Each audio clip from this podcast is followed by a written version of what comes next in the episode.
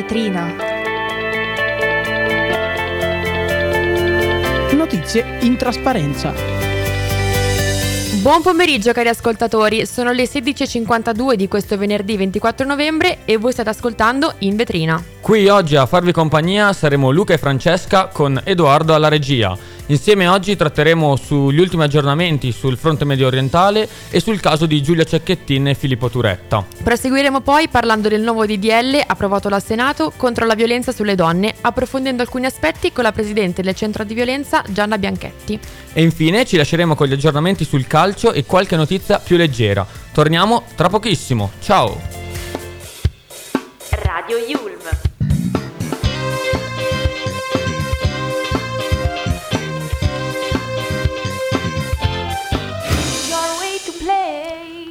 Parlando sul fronte medio orientale è arrivata la conferma dopo lo slittamento della liberazione dei primi ostaggi che saranno liberati. È previsto il rilascio di 30 bambini e 12 donne in cambio di 39 prigionieri palestinesi. Quindi oggi parte il cessate il fuoco. La difesa israeliana fa sapere che quelli dei prossimi giorni saranno una breve tregua, però poi la guerra riprenderà e sono inoltre previsti altri due mesi di conflitto. Il primo gruppo sarà composto da 13 persone tra donne e bambini appartenenti alla stessa famiglia. L'ha annunciato il portavoce del- degli esteri del Qatar, secondo il quale prevede che 50 persone vengano rilasciate nell'arco di 4 giorni appunto di questa tregua, nel quale allo stesso tempo verranno anche raccolte informazioni sugli ostaggi rimasti nel territorio palestinese. Gli ostaggi rilasciati da Hamas saranno inoltre consegnati appunto alla Croce Rossa e alla Mezzaluna Rossa. Esatto, e nel frattempo anche 200 camion carichi di cibo, ma- medicine, cisterne di carburante e acqua sono destinati alla striscia di Gaza e dovrebbero entrare proprio oggi dal valico di Rafah. Ma finora solo 12 hanno passato il confine. Un altro invece continuo aggiornamento è sul caso del femminicidio di Giulia Cecchettin, dove arriva anche la conferma che domani, 25 novembre, Filippo Turetta verrà consegnato alle autorità italiane a Venezia dopo che un aereo dell'aeronautica militare partirà da Roma alle 8 del mattino e arriverà a, Venezia, arriverà a Francoforte per prelevare il 22enne dopo il via libera dell'estradizione. Inoltre l'avvocato del ragazzo ha dichiarato nei giorni scorsi che una perizia psichiatrica potrebbe essere utile per valutare la capacità di intendere e di volere del suo assistito. Ma cosa comporterebbe a livello giuridico una richiesta del genere, Franci? Allora, ricordiamo innanzitutto che Turetta è stato accusato di omicidio volontario e sequestro di persona, ma appunto questa ipotesi potrebbe essere riformulata. Allora, la richiesta di accertare la capacità di intendere e di volere si fonda sull'articolo 85 del codice penale che cita Nessuno può essere punito per un fatto preveduto dalla legge come reato se al momento in cui lo ha ammesso non era imputabile. Quindi l'imputabilità dipende dalla capacità di intendere e di volere al momento del fatto. Alla fine comunque la decisione spetterà al giudice. Il soggetto quindi ehm, Può avere due tipi di valutazione una volta completati gli accertamenti, uno di valutazione di vizio totale o di parziale di mente. Se dovesse essere confermata l'infermità parziale, funge circostanza attenuante, quindi può essere ridotta la pena di un terzo, mentre se viene confermata un'infermità totale potrebbe essere invece ehm, esclusa eh, l'imputabilità. In questi casi quindi il soggetto può essere valutato come socialmente pericoloso e inserito in una residenza per l'esecuzione delle misure di sicurezza. Perfetto. Invece nel frattempo stanno facendo il giro dei media alcuni audio che Giulia avrebbe mandato ad amici e parenti e da questi messaggi arrivano ulteriori dettagli sulla situazione che stava vivendo con Filippo e afferma che le parole del ragazzo le suonavano molto come una situazione come mm, un ricatto e allo stesso tempo le veniva detto che gli unici momenti dove Filippo stava bene era quando uscivano insieme o quando i due si scrivevano. Ma ora faccia- ascoltiamo subito un audio proprio di Giulia. Mi sento in una situazione in cui appunto vorrei che sparisse, vorrei non avere più contatti con lui, però allo stesso tempo eh, lui mi viene a dire cose del tipo che è super depresso, che ha smesso di mangiare, che passa le giornate a guardare il soffitto, che eh, pensa solo ad ammazzarsi, che vorrebbe morire. Non me le viene a dire per forza, secondo me, come ricatto, però eh, suonano molto come ricatto e allo stesso tempo mi viene a dire che l'unica luce che vede nelle sue giornate sono le uscite con me o eh, i momenti in cui io gli scrivo. Non so come sparire, nel senso vorrei fortemente sparire dalla sua vita, ma non so come farlo perché, mm, perché mi sento in colpa, perché ho, ho troppa paura che ehm, possa farsi male in qualche modo. So che eh, non c'entra, probabilmente è un po' egoistico, eh, però vi devo chiedere un consiglio sulla mia situazione. So che sono un disco rotto e che il problema è sempre lo stesso, ehm, però sono arrivata al punto in cui eh, non ce la faccio più a stare dietro a Pippo, Mm, non lo sopporto più, cioè vorrei veramente che lui almeno per un periodo sparisse, perché ehm, ho l'impulso comunque di scrivergli perché per me è abitudine, però vorrei che sparisse, solo che questa cosa ovviamente a lui non la posso scrivi- scrivere perché credo che darebbe di matto. Queste sono appunto le parole di Giulia che ci fanno capire come stava vivendo la situazione, ignara che la sua bontà di non lasciare Filippo da solo si sarebbe riversata poi nella sua morte. Esatto, inoltre volevamo aggiungere anche un aggiornamento recente dove è stato confermato il non intervento dalle forze dell'ordine dopo la chiamata del vicino di Giulia dopo aver sentito quelle urla strazianti della ragazza. E questo quindi il contrario di quello che avevamo detto settimana scorsa nella puntata di venerdì, dove inizialmente è stato detto che le forze dell'ordine sarebbero arrivate sul luogo senza poi trovare né la macchina né eh, i ragazzi. Aggiungiamo inoltre che dopo l'accaduto sono raddoppiate il numero di segnalazioni al numero antiviolenza che ricordiamo 1522. Le chiamate sono passate dalle 200 alle 400 giornaliere.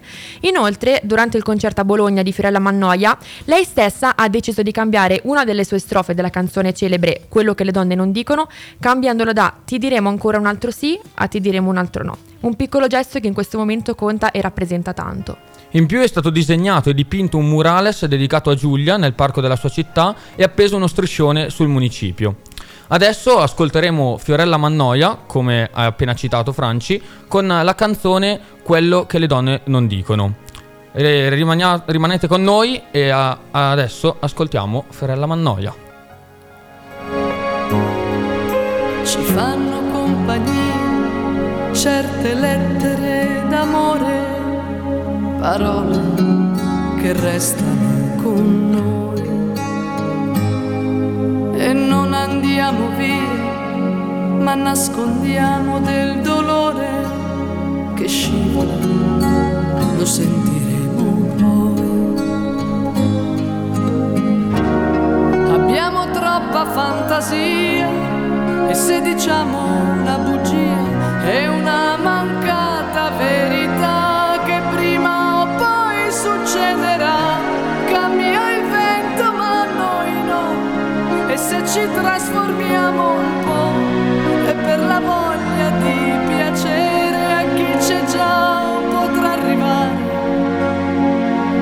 a stare con noi.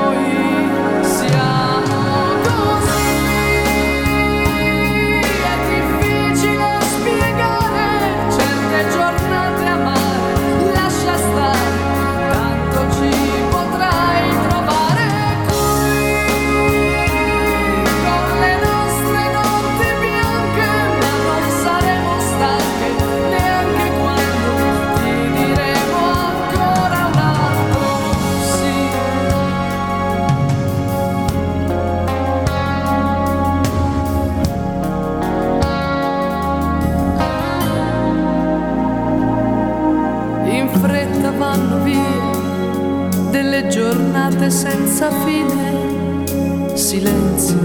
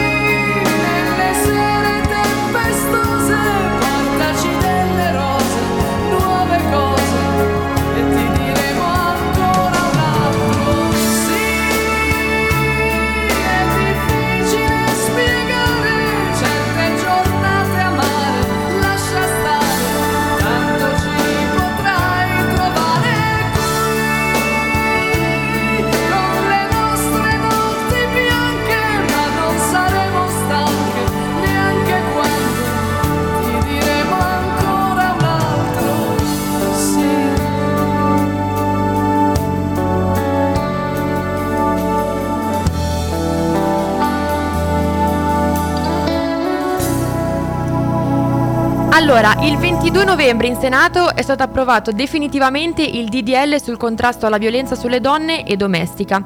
Infatti, all'interno di Palazzo Madama c'è stata un'insolita sintonia tra la maggioranza dell'opposizione, tra la maggioranza e l'opposizione, scusate, ed è, questa è partita da una telefonata dalla segretaria del, P- del PD Elin Schlein alla Presidente del Consiglio Giorgia Meloni.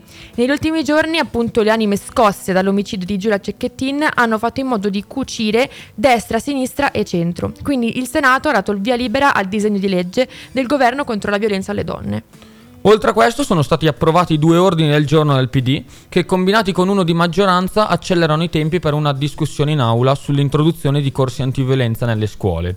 E nelle stesse ore il governo stava presentando appunto il progetto Educare alle relazioni dedicato proprio agli studenti, per affrontare il tema del maschilismo e della violenza psicologica e fisica sulle donne. Inoltre ha fatto il giro dei social un video pubblicato dalla senatrice Susanna Camusso ritraente l'aula del palazzo eh, Madama semivuota all'inizio di questa seduta ma che poi col passare del tempo è andata sempre via via più riempiendosi.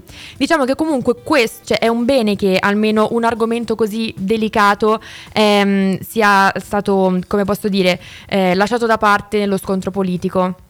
Sì, esatto, poi come ha specificato Giuseppe Conte, anche se non è proprio interpellato in questo confronto tra la Schlein e la Maloni, è, disponi- è disponibile lui ad, a elaborare insieme al governo un pacchetto di misure in- educative.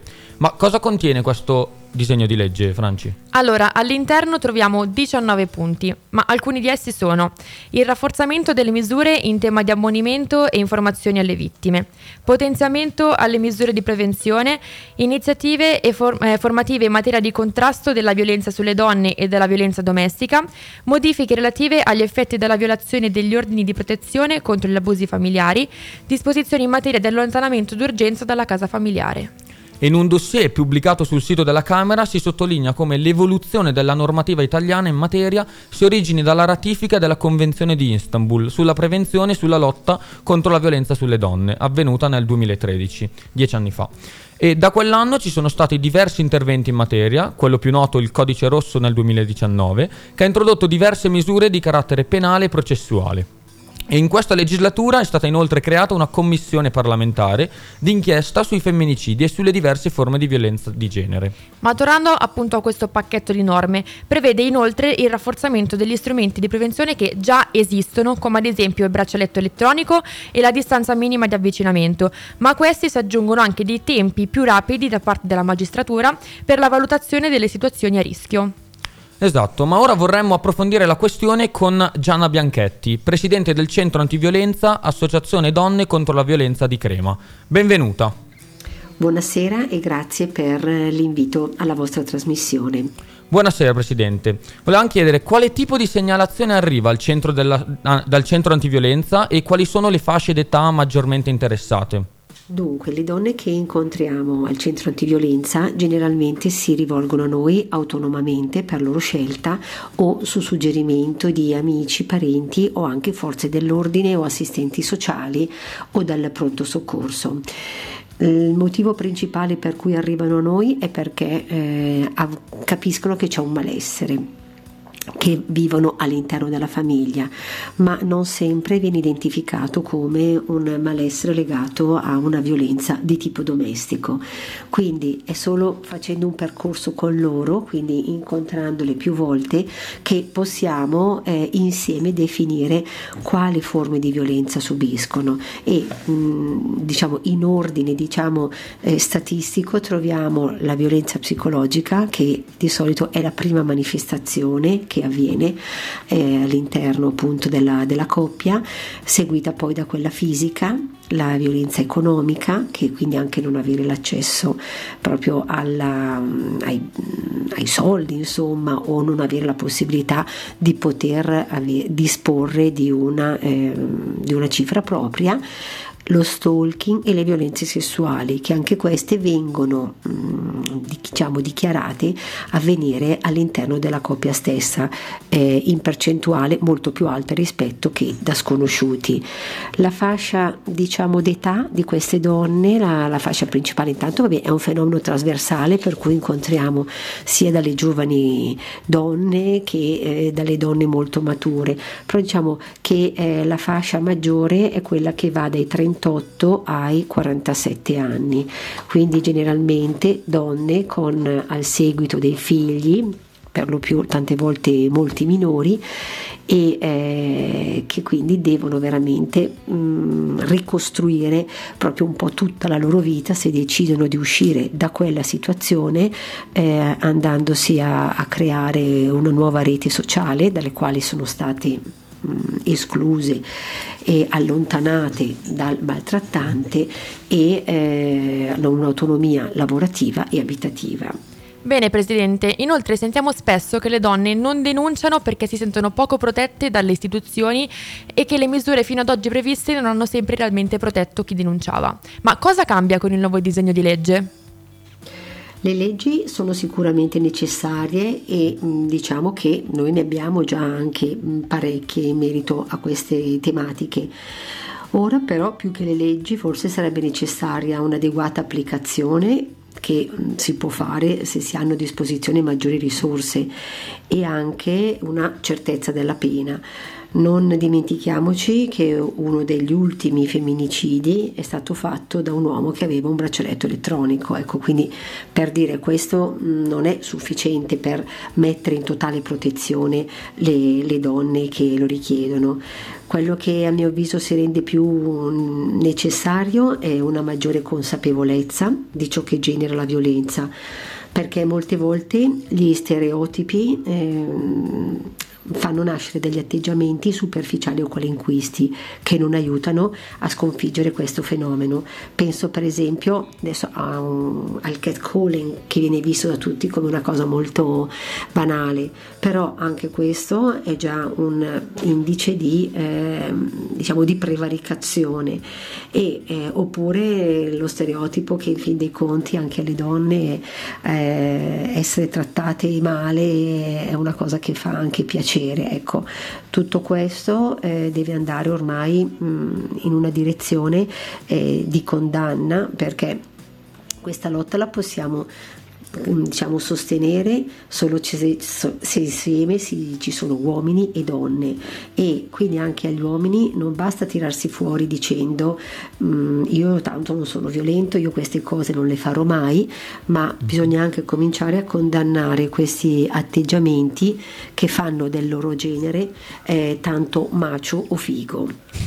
ok, ok. E quali sono invece i procedimenti da mettere in atto dopo l'arrivo di una segnalazione? Cioè, in poche parole, come mi muovete, come mi, in poche parole, come vi muovete dopo una segnalazione? Quando una donna arriva al centro antiviolenza, sia fisicamente o se telefona, con lei si eh, cerca di mm, individuare quello che è il, il suo problematica per capire se ricondurla a un discorso di violenza o ed altro.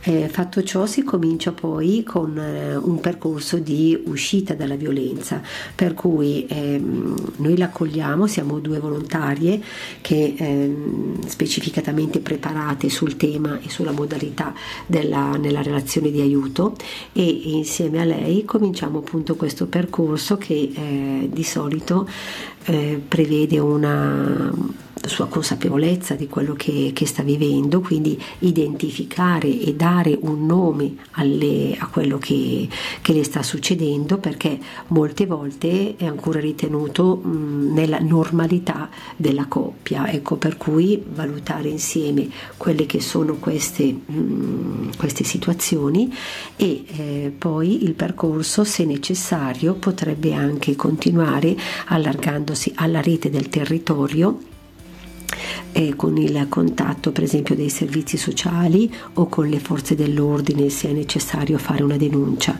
Ma l'importante, quello che farà lei, è che eh, per arrivare a fare questi passi eh, sia dapprima sostenuta e eh, accolta in una relazione sana dalla quale magari eh, non ha esperienza da molto tempo perché vivere con un maltrattante è veramente una situazione devastante da, da proprio, per quanto riguarda anche proprio la propria autonomia o la propria determinazione e quindi ricostruire quel suo sé e fortificarlo per poi affrontare tutti i passi che il percorso di uscita dalla violenza comporta. Ecco, e per cui ehm, questi percorsi a volte possono essere anche eh, lunghi che richiedano eh, dei mesi a volte anche meno e nel caso si possono poi affiancare anche a dei percorsi eh, psicologici. Ok, ok, grazie mille, grazie per la sua disponibilità. E la salutiamo e le auguriamo un buon weekend. Grazie. Io vi ringrazio per l'opportunità data, per aver dato voce a quella che è la nostra esperienza e vi auguro buona serata. Grazie. E ora ascoltiamo Mecna con Brutto Sogno. Seguiteci e rimanete con noi. Ci rivediamo tra pochissimo. Ci siamo conosciuti al pub, io non l'avevo mai notato, ero con quattro mie amiche bevendo un cocktail anacquato, qui dalle mie parti non c'è molto in giro, a volte vado in discoteca, ho fatto qualche tiro, ma niente che mi sballi tipo, cioè conoscevo il gruppetto, li ho visti spesso fuori scuola, ma non giurerei di averlo mai incrociato allora, siamo finiti a parlare perché mi ha chiesto l'ora, adesso che ci penso era una scusa un po' idiota, tu vieni spesso qua, in realtà ci sono finita per caso, dopo danza le mie amiche mi hanno quasi trascinato, invece tu cosa ci fai? Il mio bro ci compie gli anni ma è una cosa molto easy Non gli piace festeggiarli. Aveva un mezzo sorriso mentre parlava era carino. Io neanche mi ero cambiato Avevo ancora il codino. Dopo un po' però dovemmo salutarci. Per me si era fatto tardi. La notte non ho fatto che pensarci. Dolce amore mio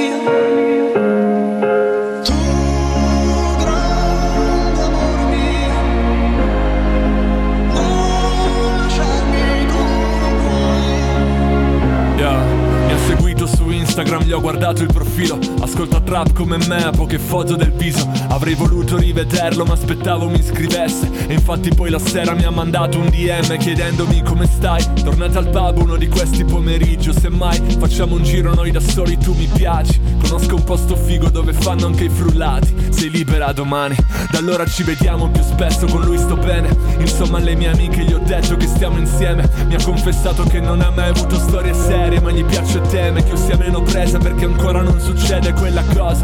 Anche con il mio ex mi ha sempre reso un po' nervosa. Non è che io non voglia ma ho bisogno del mio tempo. Credo che sia vergogna o che per me non è il momento. Però non l'ha capito perché sta insistendo. Non sembra neanche lui lo sguardo perso. Mi sento trasportare quasi immobile in un vento freddo. Amore mio che stai facendo? Io non ti appartengo. Però non l'ha capito perché sta insistendo. Dolce amore mio amore mio amore mio. Tu grande amore mio amore mio amore mio. Non farlo tu non puoi non farlo tu non puoi Mi sento fuori dal mio corpo Voglio tornare a casa, non parlarne proprio. Non è successo nulla, era soltanto un gioco. Ho messo male un piede dentro questo mondo. E tra le mie preghiere sto cadendo a peso morto. Neanche mia madre sospetta di niente Una madre si accorge di tutto. Non sarà lei che può svegliarmi dal sogno più brutto. A scuola è sempre tutto uguale Ho l'ultimo esame a luglio C'è il sole ma farà buio Sento ancora sulla pelle le sue mani. Sembra riescano ancora a toccarmi. Ciò che fa male è che qualcosa ormai ci unisce entrambi E quasi anch'io mi odio e non riesco ad amarmi E rieccoci con Luca e Francesca in vetrina su Radio Yulm. Abbiamo appena sentito l'ultimo pezzo di Mecna, Brutto Sogno. E ora Luca, ti faccio la mia solita domanda di routine alla quale so che mi risponderai sempre in maniera esaustiva. Hai qualche novità da raccontarci sul calcio? Certo che sì. Infatti, dopo la pausa nazionale, riparte col botto la Serie A con tre match dove si scontrano le prime sei della classifica. Inter contro Juventus, Milan contro Fiorentina e Napoli contro Atalanta. Partendo in ordine cronologico, da domani alle ore 18 a Bergamo ci sarà Atalanta-Napoli con l'attesissimo secondo esordio sulla panchina del Napoli per Walter Mazzarri, che continua a perdere pezzi oltre ad aver cambiato allenatore, perché si è fermato anche il portiere Alex Meret e quindi in porta giocherà l'ex Gollini. Il 4-3 old style di Walter Mazzarri non dovrà subire variazioni, con Osimen che partirà dalla panchina per poi to- poter tornare titolare in Champions mercoledì al Bernabeu. L'Atalanta in casa ha messo dif- in difficoltà Juventus e Inter, ma portando a casa solo un punto. E quindi col Napoli si spera che magari rius- riesce a vincere qualcosa di più e portarsi a casa questi tre punti che mancano dopo un big match. E a differenza del Napoli non ha particolari assenze perché ritorna in panchina De Cateler per lasciare spazio alla coppia d'attacco Lukman-Scamacca e inoltre inizia un nuovo ciclo per Mazzarri molto difficile perché dopo l'Atalanta dovrà affrontare in ordine Real Madrid, Inter, Juventus e infine il Braga per quanto riguarda lo scontro decisivo per la qualificazione agli ottavi di Champions. Il secondo match del sabato è alle 20.45 ed è Milan-Fiorentina, un match delicato per quanto riguarda i rossoneri con l'emergenza infortuni, soprattutto in attacco, con la notizia di ieri dove si è fermato Okafor dopo tre partite con la nazionale svizzera per un problema fisico. Giroud è squalificato e quindi chi rimane? Beh, a sinistra ci sarà Pulisic e a destra Ciucuese e in mezzo ci sarà Luka Jovic, tra l'altro ex Fiorentina, e che verrebbe messo titolare per la terza volta in questo campionato. Ma attenzione, perché domani sera andrà in panchina il giovanissimo quindicenne Francesco Camarda. Un giovane attaccante che si è messo in luce nelle giovanili e soprattutto in Youth League, la Champions League dei giovani, e sabato sera, se Camarda a 15 anni, 8 mesi e 15 giorni esordirà, diventerà il calciatore più giovane della storia della Serie A. E chissà cosa succederà appunto. E anche se riuscirà a giocare anche solo pochi minuti con la maglia del Milan, diventerà anche ovviamente il più giovane milanista ad aver giocato nella storia del Milan. E il detentore chi è? Beh, un certo Paolo Maldini, che nel gennaio dell'85 esordì a Udine all'età di 16 anni, 6 mesi e 25 giorni. Ora in uh, chiusura parliamo dell'ultimo match, quello di domenica sera alle 20.45 con Juventus-Inter, il derby d'Italia. Una partita molto sentita da parte mia e speriamo solo di vedere una bella partita a scudetto, dato la poca distanza tra le due squadre in classifica. Seconda contro prima, appunto, con solo due punti di distacco. E l'ultima volta che capitò fu il tristissimo weekend di marzo 2020, prima del lockdown, finito 2-0 per i bianconeri. Si attende quindi e si spera che non sia una partita noiosissima e che sia davvero la partita che vale un piccolo mattoncino per la conquista dello scudetto. Detto ciò, mi taccio e ti faccio parlare anche a te, Franci, con uh, appunto questa notizia del Black Friday. Ok, allora, oggi 24 novembre c'è appunto il Black Friday, un giorno da segnarsi in agenda per non perdere le tante occasioni che ci sono appunto nell'arco della giornata. Allora, parliamo un po' della storia di questo giorno. Innanzitutto Black Friday viene tradotto letteralmente venerdì nero ed è un giorno completamente dedicato agli acquisti sia online che fisici, che in America cade proprio il giorno dopo quello del ringraziamento. È una giornata appunto pensata agli acquisti che nasce, come appena detto, in America ma poi arriva anche da noi in Italia e ovviamente in tutto il resto del mondo. Si pensa che questo giorno sia dedicato principalmente agli acquisti dei regali di Natale.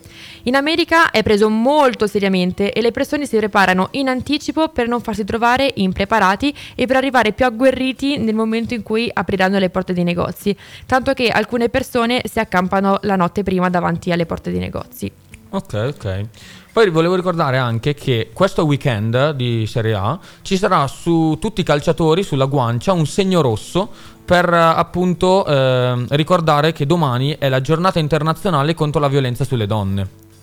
Infatti anche noi di Radio Yulm vogliamo, ci impegniamo a ricordarvi appunto che domani 25 novembre è la giornata internazionale contro la violenza sulle donne e eh, ricordandovi soprattutto che scenderanno in piazza circa 100.000 persone partendo dal Circo Massimo alle 14.30 arrivando a San Giovanni.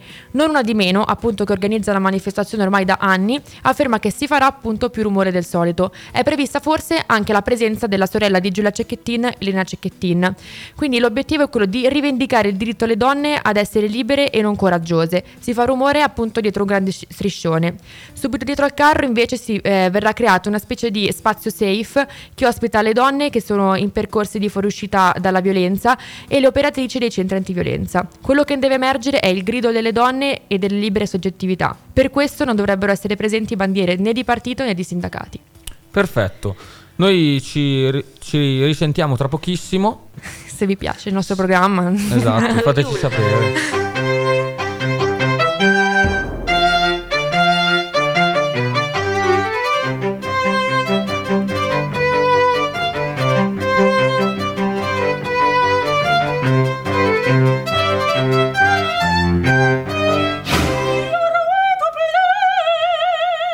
Siamo giunti al termine di questa puntata di In Vetrina. Grazie per essere stati con noi e vi ricordiamo l'appuntamento di lunedì alle 16.45. E potete sempre seguirci su tutti i social per restare aggiornati sulle novità della radio e se volete fateci sapere cosa ne pensate degli appunto argomenti trattati. con il nostro numero su WhatsApp il 331 14 38 923. E niente, noi di Radio Yulm, noi di Radio Yulm vi auguriamo un buon weekend e alla prossima. Buon weekend! Ciao ciao.